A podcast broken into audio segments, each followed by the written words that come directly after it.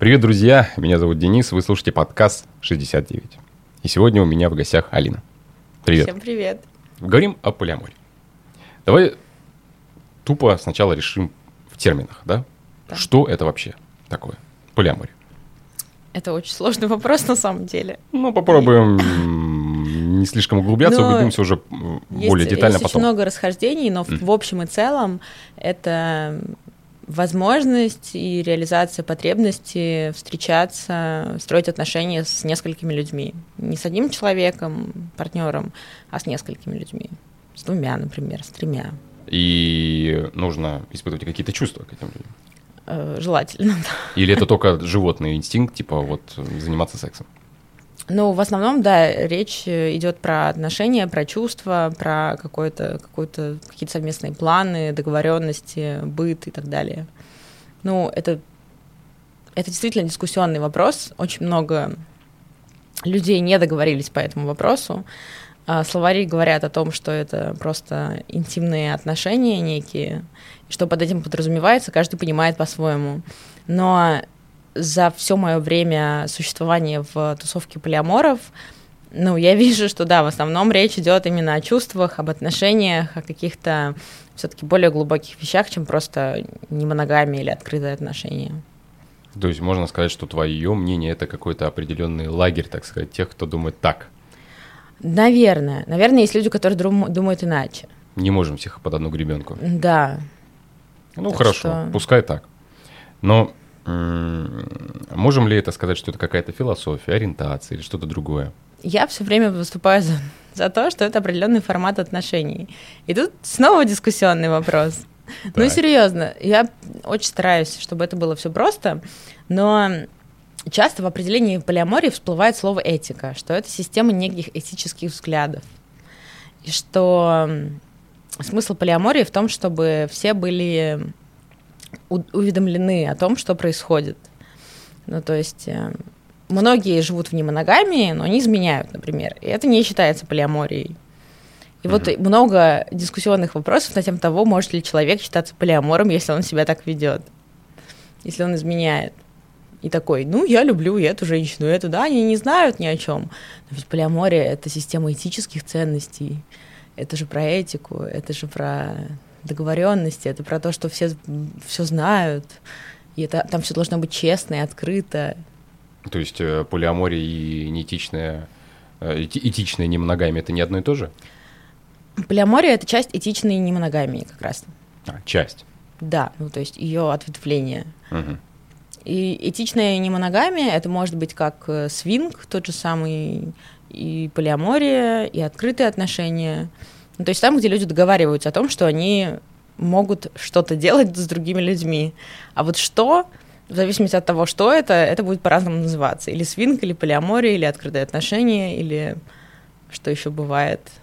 Ну, бывает много всего. Есть а можно использовать карта. это как э, предлог, что человек хочет изменять, и он решил, давай будем вот полиаморами. Да, такое очень часто происходит, и мне на самом деле это очень странно, потому что не очень понятно, зачем это делать, если можно просто открыть отношения. И, ну, многие люди так и поступают, они просто говорят, что нет, мы закрываемся от чувств, э, я уж не знаю, каким образом, но они как-то закрываются от чувств э, всеми своими фибрами души, говорят о том, что да, секс это приемлемо на стороне, а чувства нет. И мы, как только мы там начинаем чувствовать что-то, какое-то более, какие-то более глубокие связи, уже начинаем как-то проявлять себя более эмоционально, мы отдаляемся и там ищем других партнеров. Некоторые договариваются, что они не занимаются сексом, например, два раза с одним и тем же человеком, чтобы к нему не привязываться. Очень интересные подробности. Какие-то уже правила конкретные. Есть вообще правила? Реально. Ну, правила есть, наверное, в любых отношениях практически. Это называется договоренностями обычно. Да, они есть у всех. И вот, собственно, в этом отличие разных всяческих полиаморий. То есть э, есть же иерархическая полиамория, есть эгалитарная полиамория. И в зависимости от того, как вы договоритесь, у вас все так и будет. Вы можете договориться, что у вас, например, триада, вы все встречаетесь там втроем, и больше вы вообще ни с кем не встречаетесь. Вы можете договориться, что вы вообще делаете, что вы хотите. И у вас нет никаких ограничений. Вы можете договориться, что э, у вас э, вам можно заниматься сексом с человеком определенного гендера, например. Тоже очень распространенная история. Слушай, ну а если я люблю, как я могу хотеть э, другого человека? Или это уже типа а природный инстинкт? Я не знаю, природный ли это инстинкт, но статистика об изменах говорит о том, что вполне возможно любить э, одного человека и хотеть другого. Или хотеть нескольких людей. Или вообще никого не хотеть. Ну, разница есть э, между полиаморией и полигамией? Ну, я бы сказала, наверное, между полиаморией и полигамностью. Полигамность — это скорее действительно желание там развлечься, желание каких-то сексуальных связей на стороне. И, ну, я не вижу в этом ничего плохого, просто это немножко другой подход. А как быть с ревностью? А, от ревности практически, ну, есть люди, которые убеждают в том, что они не ревнуют вообще никогда. И, ну, не знаю, возможно, они действительно есть, но практически все мои знакомые полиаморы так или иначе испытывают это чувство.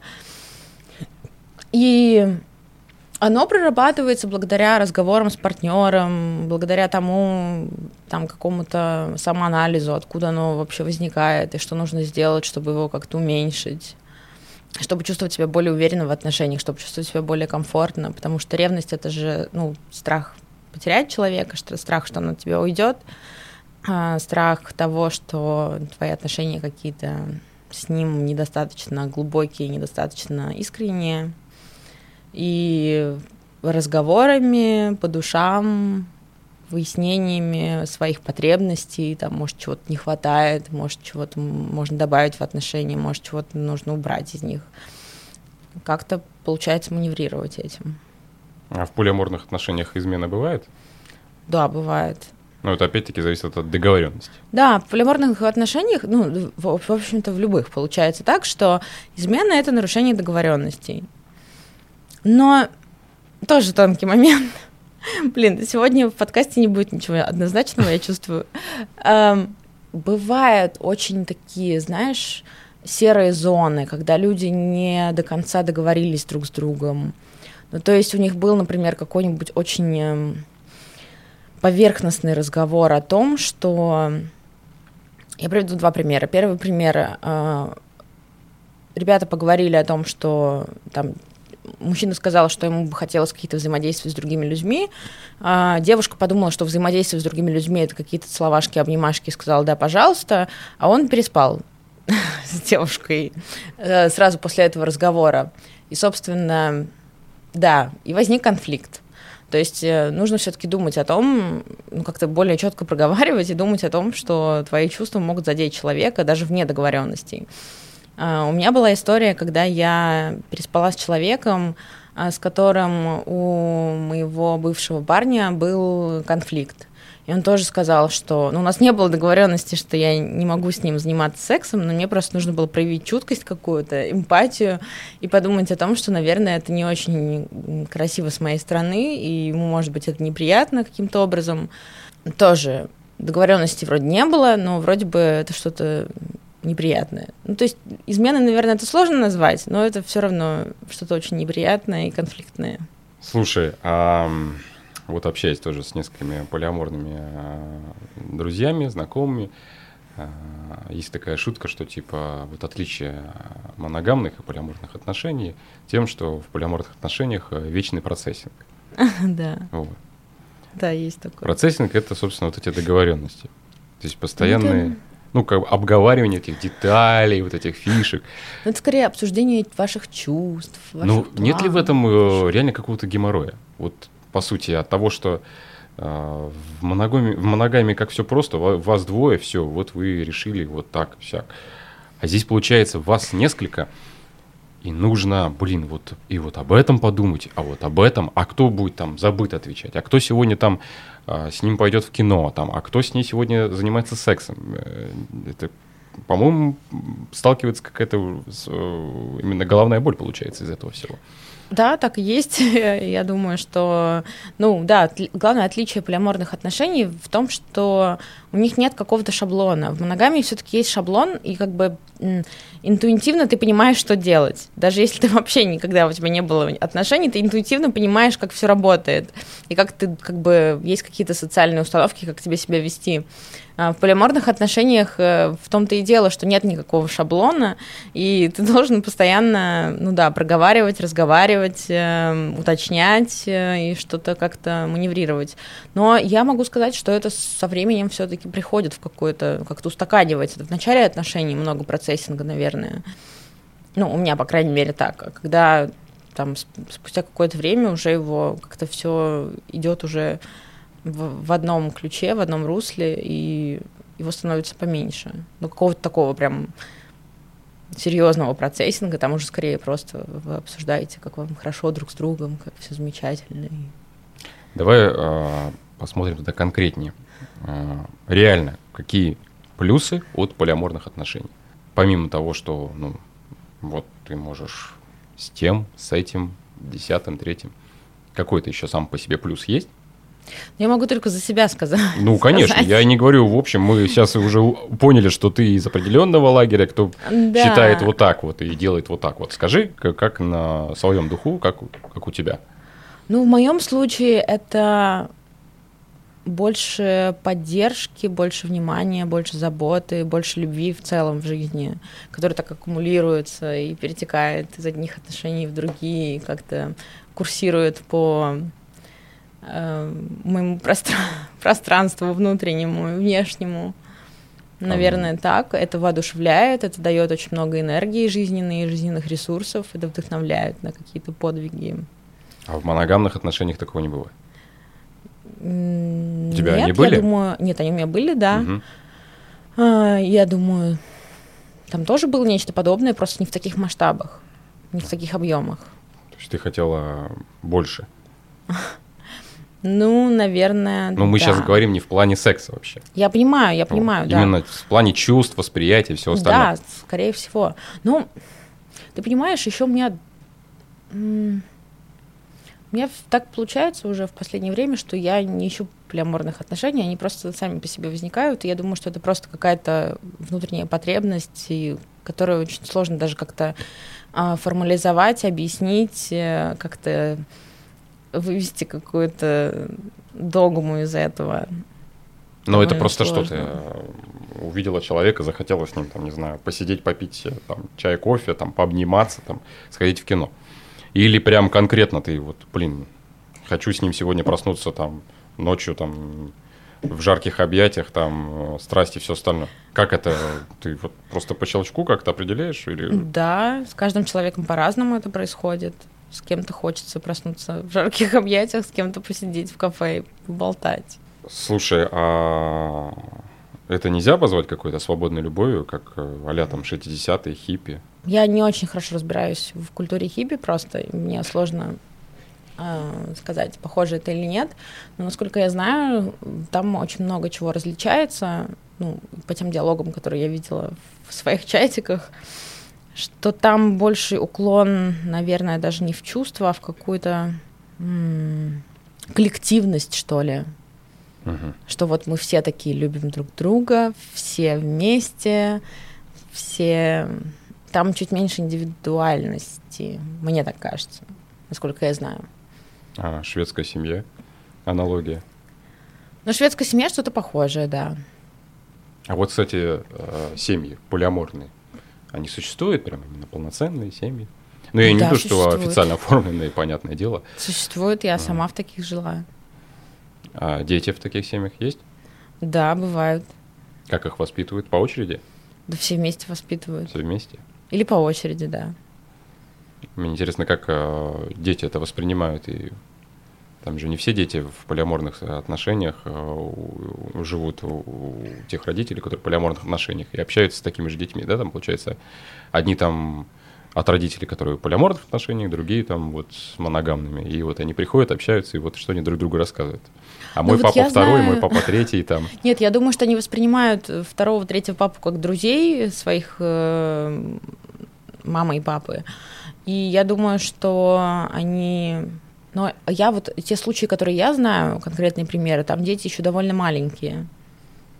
И их как-то, мне кажется, они еще не, это, не пропускают через себя, не осмысливают. Я могу предвидеть э, такие вот комментарии, к примеру, что типа это же получается, что ребенку пропагандируют э, полиаморные отношения, то есть он видит там, допустим, что его мама там или его папа э, спят вот с этим вот там, там другом, вот с этим этим там, вот, и потом у ребенка воспринимается это вот в том виде, что, блин, вот оказывается можно так вот, вот, то есть э, э, теряется институт семьи в таком восприятии.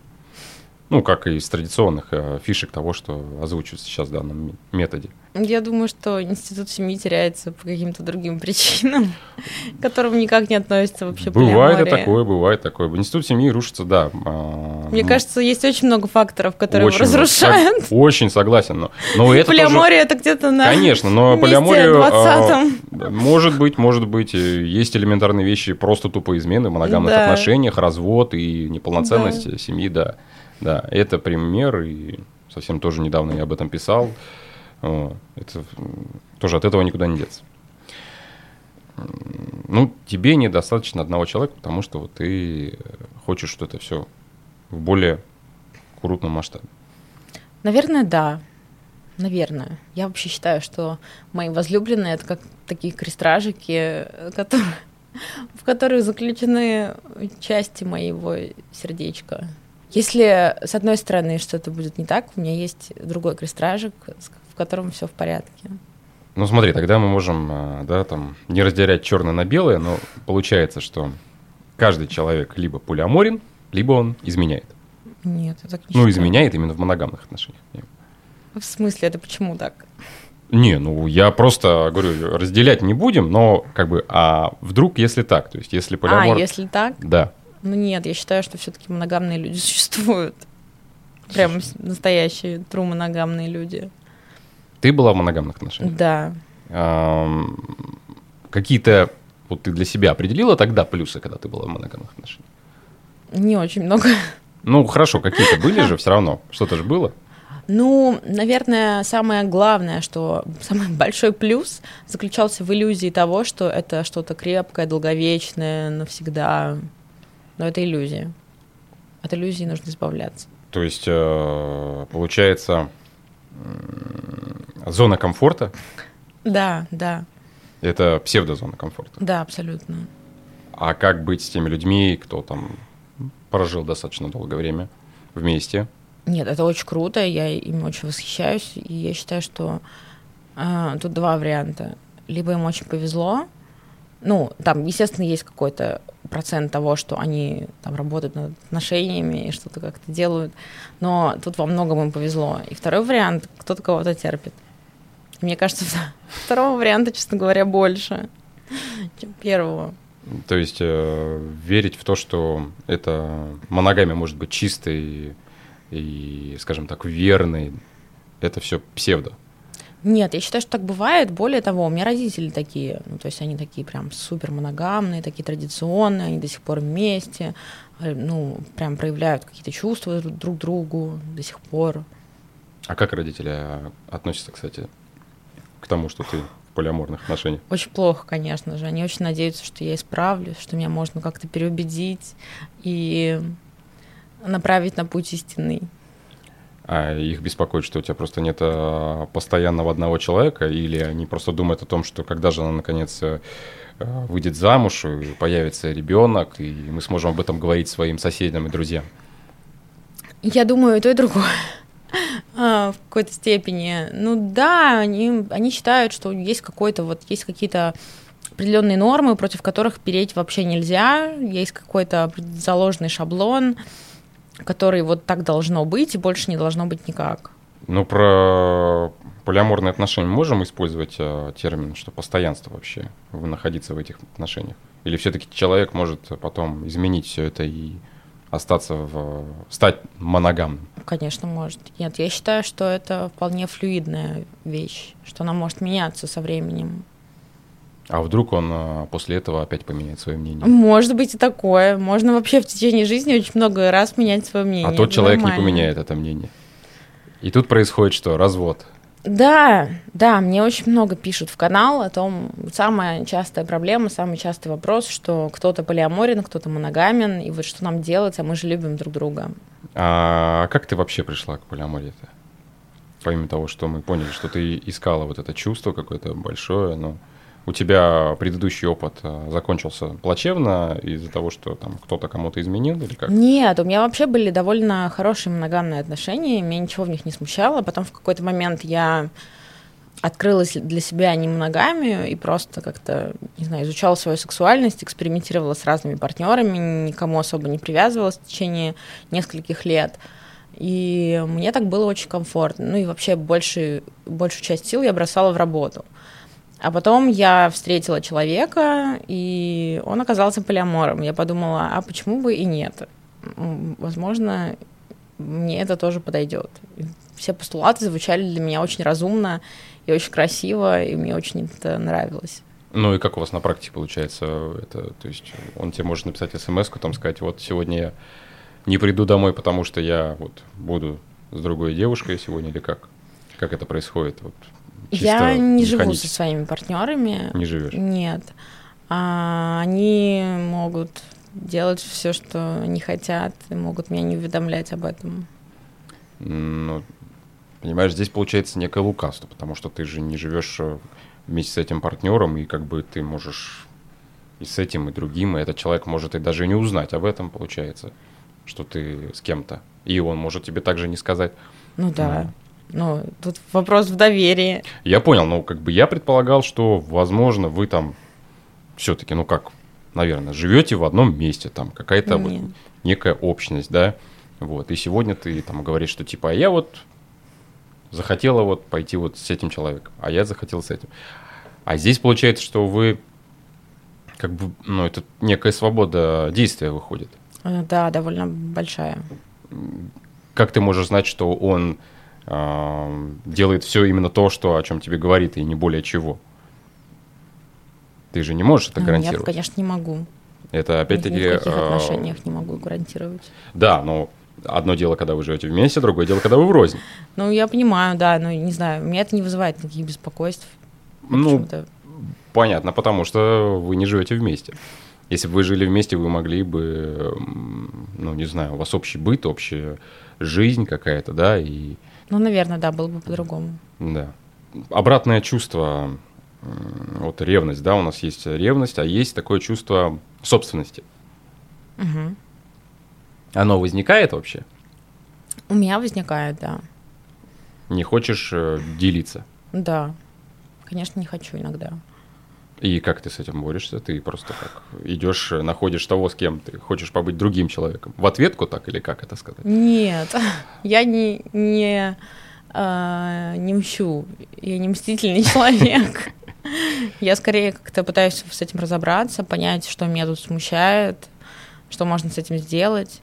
Я вообще такой человек, очень эмоциональный по жизни. И вот если что-то такое происходит, мне сразу наворачиваются слезы на глаза, я плачу. И меня очень сильно это, ну, прям отпускает. То есть я проживаю эмоцию очень быстро, очень интенсивно, и мне становится сильно легче. Я как-то понимаю, что с чем это связано. Я понимаю, что, например, вот я последний раз заревновала своего партнера, я поняла, что ну, опять же, начинаешь задавать себе вопросы, готов ли ты там жертвовать чем-то ради него, тем, что вот ты ревнуешь его к девушке, и понимаешь, что нет, а какого черта тогда ты ревнуешь? Почему ты считаешь, что у тебя есть на это право? Но если этот человек, э, ты его любишь, он там умный, хороший, там замечательный, там зачем тогда другой человек? Возникает А вопрос. почему из-за- нет? Почему нет? Это тоже риторический вопрос.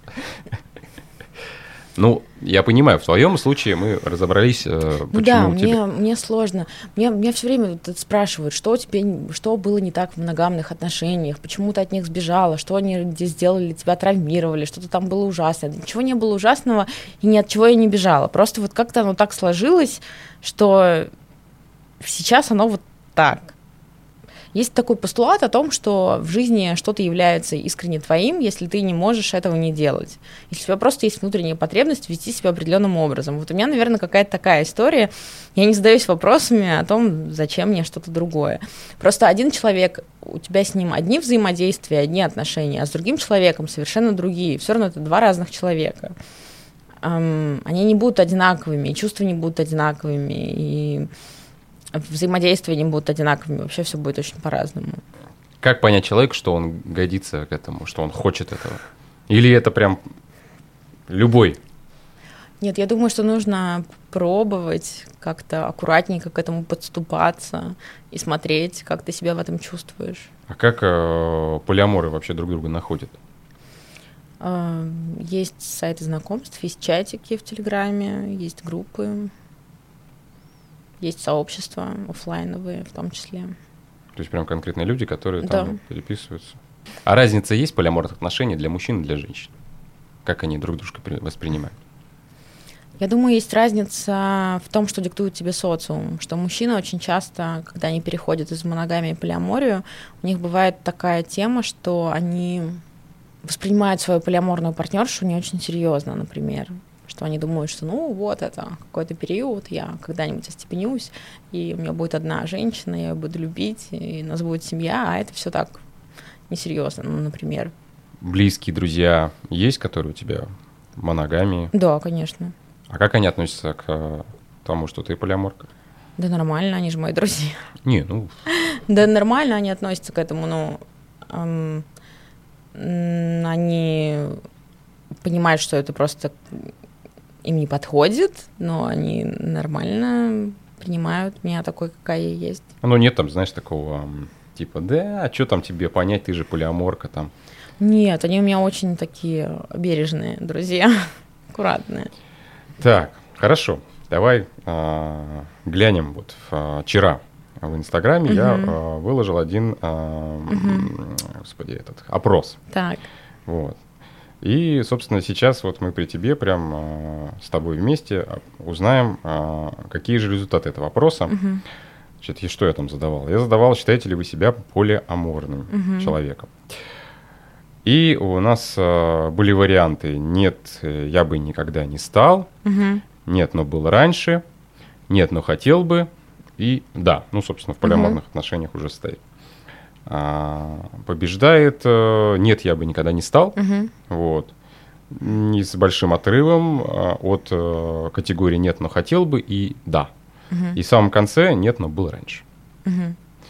Вот. Ну, опять-таки, да, я не скажу, что тут э, сколько тут, 80 человек ответило, насколько это э, утверждает, да, общая статистика. Вот. И, ну, и статистика, она тоже вещь неблагодарная. Ну да, это вот. правда. Но на данный момент ага. мы имеем такую картину. Скажи мне, пожалуйста, как ты относишься к феминизму? Положительно. Я ты, феминистка. Ты феминист? Да. Есть какая-то связь между тем, в каких ты находишься отношениях, и тем, что ты феминистка? Я думаю, нет, не особо. Не, ну я просто... Нет, я думаю, это довольно разные категории. То есть можно быть э, феминисткой, полиаморкой, можно не быть феминисткой и быть полиаморкой, можно быть полиаморкой и быть феминисткой. Я запуталась уже в конце, ну, короче, все понятно. Хорошо. А, скажи, пожалуйста, вот 10 лет а, идет период там, долгосрочный. Ага. Какие-то ты планы строила, думала о том, где ты находишься, что ты делаешь, живешь ты в таких же отношениях. Вот. Может быть, куда-то уехала, чем ты занимаешься. Я не строю таких долгосрочных планов, я просто так не умею жить. Угу. Я живу в парадигме, ну, 2-3 года, может быть. Угу. Ну, 2-3 года что-то ты уже думала? Ну, я знаю, там какие-то свои карьерные планы в основном. Что-то кардинально менять в образе жизни своей за три года я, наверное, бы не стала. А потом дальше уже можно куда-то двигаться, менять траекторию, скажем так. А в твоем блоге э, какие самые частые вопросы тебе задают твои подписчики? А, самый частый вопрос, о котором я говорила, это я полиаморная жена против. Угу. А, потом, а что делать с ревностью? И, наверное, что-то про коммуникацию, что не получается договориться, партнер меня не понимает, партнер меня стыдит за что-нибудь и так далее. Кто чаще всего пишет? Мне пишут очень разные люди. Мне пишут очень много геев, например, очень много лесбиянок. Ну и гетеропары тоже пишут. И, и не пары. А ты не смотрела, кстати, интересно, вот эту статистику по Инстаграму, кто, какая аудитория у тебя там по возрасту? Смотрела. Я даже делала опрос в Телеграме, но сейчас не вспомню, к сожалению. 25-35, нет? Вот этот диапазон более Ну, где-то так, по-моему, да, так и есть. Я думаю, что с твоей полиаморностью мы разобрались. Так. Конкретно твоей. Мгм. И эту тему будем еще затрагивать, я думаю, не раз. А, Хорошо. Обязательно мне надо будет еще пообщаться с полиамором. Я думаю, что Хорошо. да, будет интересно узнать еще мнение. Все-таки мне бы хотелось узнать а, полиаморию именно вот а, в семейном плане, когда Ага. люди живут вместе, когда есть у них там те же самые единорожки, Ага. вот, которые в этой семье находятся, это из которой интересно. живут, да, то есть есть такие вещи. Вот, спасибо тебе. Спасибо А, тебе, что Хочу тебя поблагодарить маленьким сувениром. О, Вот. прекрасно. Спасибо большое. Надеюсь, что э, будешь вспоминать добрым словом. Конечно, обязательно. А то скажут еще, что тут э, этот моногамный самец э, напал на тебя своими компрометирующими вопросами. А. Вопросы были отличные.